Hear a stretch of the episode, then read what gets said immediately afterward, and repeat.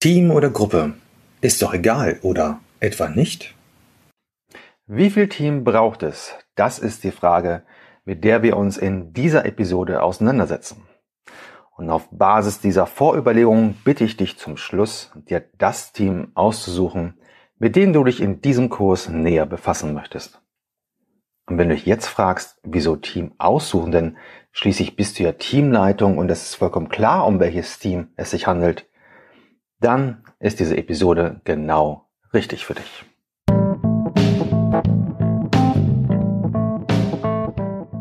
Der Weg zur Teamperformance. Hallo und herzlich willkommen zu deinem Podcast-Kurs von und mit Uwe Neumann.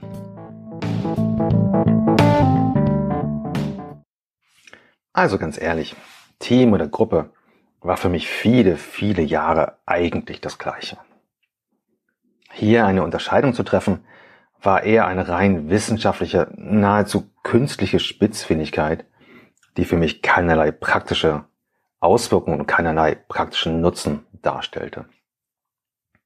Den einzigen Unterschied, den ich damals wahrgenommen habe, war, dass Teams häufig als besser angesehen wurden, als erstrebenswerter als nur eine Gruppe zu sein.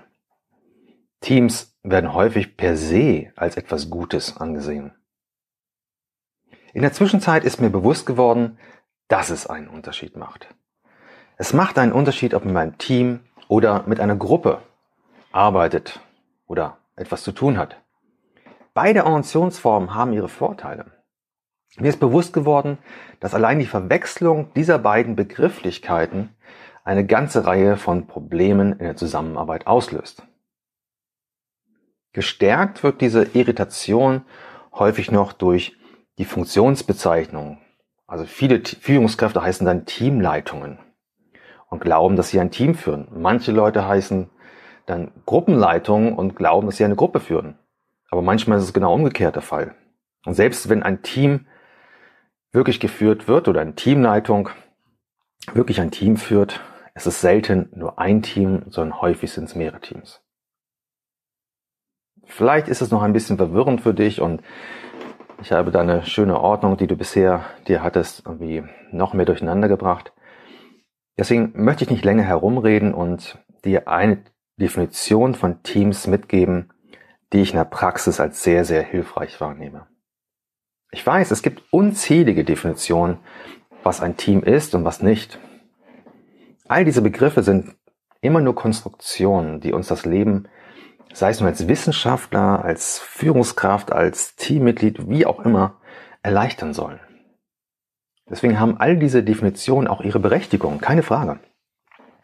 Ich möchte dir eine Definition vorstellen, die ich in meiner Beratungspraxis immer wieder nutze und die von vielen, vielen Führungskräften und Gruppen und Teams als hilfreich erlebt werden und auch häufig entlastend sind. Nun meine Definition von Team. Von einem Team spreche ich, wenn die Mitglieder eines Teams gemeinsam, also in der Interaktion, eine gemeinsame Aufgabe bearbeiten.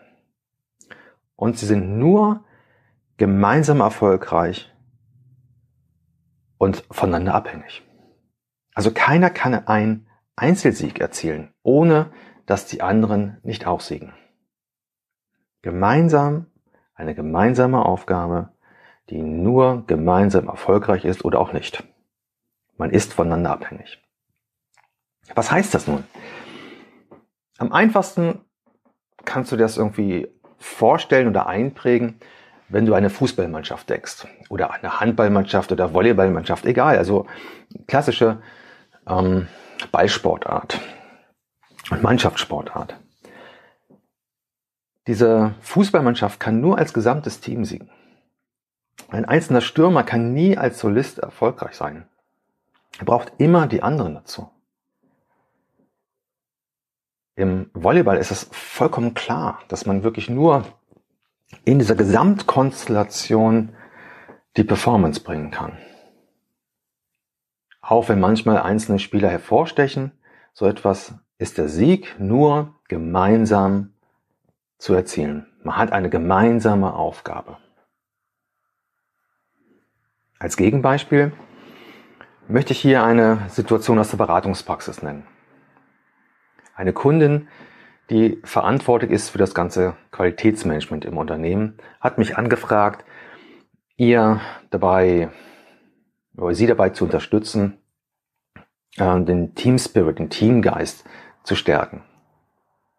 Wir haben uns angeschaut, wofür sie eigentlich verantwortlich ist und festgestellt, dass es eigentlich drei Bereiche sind. Der erste Bereich kümmert sich um Messmittel, dass sie entsprechend äh, skaliert sind, geeicht sind oder wie auch immer das äh, dort in dem Bereich heißt. Das heißt, dass die Dinge das messen, was sie messen sollen.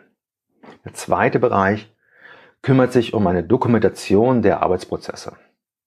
Dass es äh, konform ist mit den gesetzlichen Vorlagen und so weiter. Der dritte Bereich unterstützt die Mitarbeiter in der Produktion, Mitarbeiter in der Verwaltung, ihre Prozesse zu optimieren. Also Prozessoptimierung schwerpunktmäßig. Und als ich dann gefragt habe, was die drei denn miteinander zu tun haben und wo man voneinander abhängig ist und ähm, wo man sich auch braucht oder ob es auch so möglich ist, dass jeder einzelne einen guten Job machen kann, ohne Auswirkungen zu haben auf den anderen, war klar, der Bereich mit den Messmitteln kann eine super Arbeit machen, hat äh, sozusagen alles erreicht, was er erreichen sollte, indem die Messmittel einfach funktionieren, so wie sie sind. Der zweite Bereich, die Dokumentation, kann auch einen super Job machen, ohne dass es Auswirkungen hat auf die anderen. Und der dritte Bereich, der Prozessoptimierung, genau das gleiche. Das heißt, alle drei Bereiche waren in sich rund abgeschlossen. Und in diesen einzelnen Bereichen war es auch zwingend notwendig, dass die Informationen fließen, dass man sich gegenseitig unterstützt, dass man weiß, was los ist. Gar keine Frage.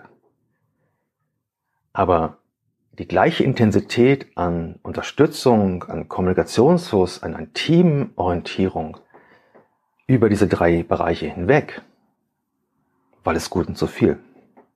Natürlich braucht man ein gemeinsames Verständnis, was in dieser Organisation als Qualitätsmanagement betrachtet wird, was die Qualitätsstrategie ist, worauf man Wert legen möchte. Keine Frage. Und natürlich hat man auch alle, alle drei hatten ihren, ihre gleiche Führungskraft. Aber sie waren in ihrem Erfolg voneinander unabhängig. Dies ist ein Beispiel dafür, dass die Leitung Qualitätsmanagement einen Bereich führt, aus diesen oder einen Gesamtbereich Qualitätsmanagement führt, der sich wiederum in drei Subbereiche und hier haben wir wirklich Subteams ähm, gliedert. Also sie führt einen Bereich mit drei Subteams. Als sie das klar wurde, konnte sie relativ schnell auch gucken, was jetzt hilfreiche Kommunikationsstrukturen sind und welche Meetings man braucht und welche man nicht braucht.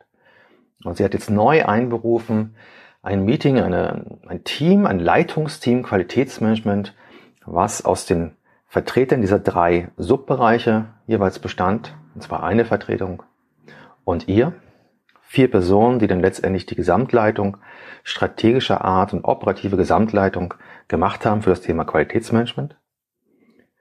Und sie haben wesentlich seltener, ähm, ich glaube so etwas zweimal im Jahr hat sie es realisiert, äh, mit dem Gesamtbereich Qualitätsmanagement haben sich zusammengesetzt, hatten irgendwie einen schönen Tag, hatten hier gesprochen sowas, wie weit sind wir mit unserer Qualitätsmanagement-Strategie, wie gut sind wir aufgestellt, wie können wir uns vielleicht trotzdem gegenseitig unterstützen, haben das aber primär als sozialen Event betrachtet, um die Zusammenarbeit zu stärken und die intensive Teamarbeit ist wirklich in diesen drei Subbereichen ähm, geblieben, hat man dahin delegiert, ähm, dass man hier intensiv auch sich austauscht und so weiter.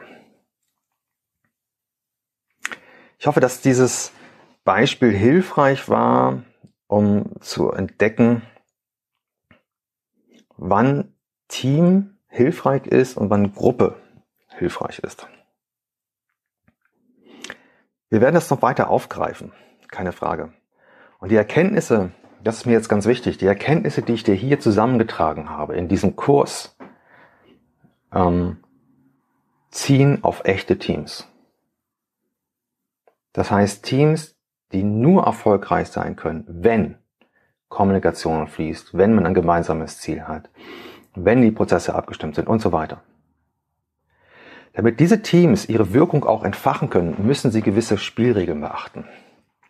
Und diese Spielregeln und dieses Zusammenspiel, das solltest du nochmal bewusst sein, das kostet Energie und Zeit. Und diese Energie und Zeit sind für Teams ja unumgänglich. Man, man muss sie investieren. Ansonsten werden sie nicht ihre Wirkung entfachen. Aber Gruppen nicht. Gruppen haben nicht die Notwendigkeit dieser intensiven Austauschbeziehung. Natürlich sind die Erkenntnisse, die wir für Teams haben, auch für Gruppen übertragbar. Aber wenn du bei Teams sagst, der, der Anspruch muss sein, mindestens 80 Prozent davon zu realisieren, ist es bei Gruppen vielleicht manchmal nur 20, vielleicht manchmal überhaupt nicht relevant und manchmal ist es auch relevant, ein bestimmtes, ja, bestimmtes Element wirklich zu 100 Prozent zu realisieren. Aber es besteht keine Notwendigkeit in der konsequenten Anwendung aller Regeln. Somit kannst du die Energie und Arbeit sparen und dadurch wirst du auch produktiver und zufriedener.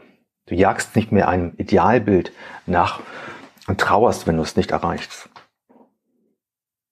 Ich sage das ganz bewusst, weil ich kenne das sehr, sehr gut. Ich hätte selbst das Sehnsuchtsziel, würde ich es mal sagen, in einem Team arbeiten zu wollen. Nichts habe ich mir wirklich sehnlicher gewünscht, weil ich wusste, wie es ist, wenn man in einem Team arbeitet und man wirft Aufgaben nach hinten und sie werden gefangen und das ist einfach eine Energie, entfacht sich, man das Gefühl ist, man kommt zum Zaubern. Aber meine Führungskraft damals war nicht müde zu betonen, dass sie kein Team führt, sondern eine Gruppe. Ehrlich, ich empfand diese Aussage als frustrierend, ernüchternd und überhaupt nicht motivierend. So groß war mein Wunsch, in einem echten Dream Team zu arbeiten. Ich hatte schon mehrfach erlebt und wollte natürlich auch diese Form des Zauberns nicht missen. Heute sehe ich es anders. Heute weiß ich, auch mit einem guten Gefühl weiß ich, dass wir eine gut funktionierende Gruppe sind. Eine Gruppe, die, wenn es darauf ankommt, sich in unterschiedlichen Teams sehr erfolgreich zusammenstellen kann. Wir haben eine Zusammenarbeitskultur entwickeln können, die es uns ermöglicht, wenn wir eine ganz konkrete Problemstellung haben, wo die Zusammenarbeit intensiv notwendig ist, wenn wir ein gemeinsames Ziel haben, dann sind wir wirklich und agieren wir als Team. Dann sind wir hochproduktiv und hochinnovativ so weiter. Aber wenn diese Aufgabe erledigt ist, geht man auch wieder auseinander, arbeitet wir in anderen Bereichen und das ist gut. Wir wissen, dass wir strategische Fragestellungen nur gemeinsam bearbeiten können. Und als wir das erkannt haben, das dauerte ein bisschen, das gebe ich zu, wurde es leicht. Es wurde leicht, sich auf der einen Seite von diesem Sehnsuchtsziel Team als Gesamtkonstellation zu verabschieden und auf der anderen Seite auch zu wissen, wenn es drauf ankommt, können wir in Teams optimal arbeiten.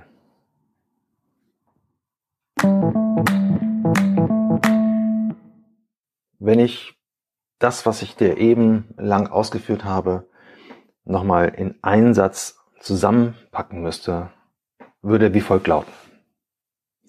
Von einem Team sprechen wir, wenn wir eine gemeinsame Aufgabe nur gemeinsam erfolgreich bearbeiten können. Keiner kann einen Einzelsieg erzielen, ohne dass die anderen nicht auch erfolgreich sind.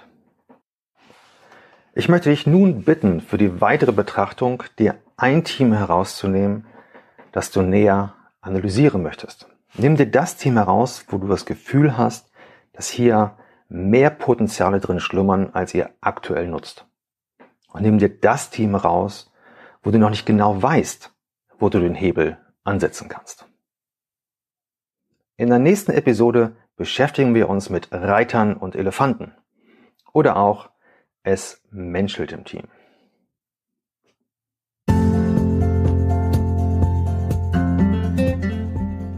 Ich wünsche dir nun eine spannende Reise mit deinem Team.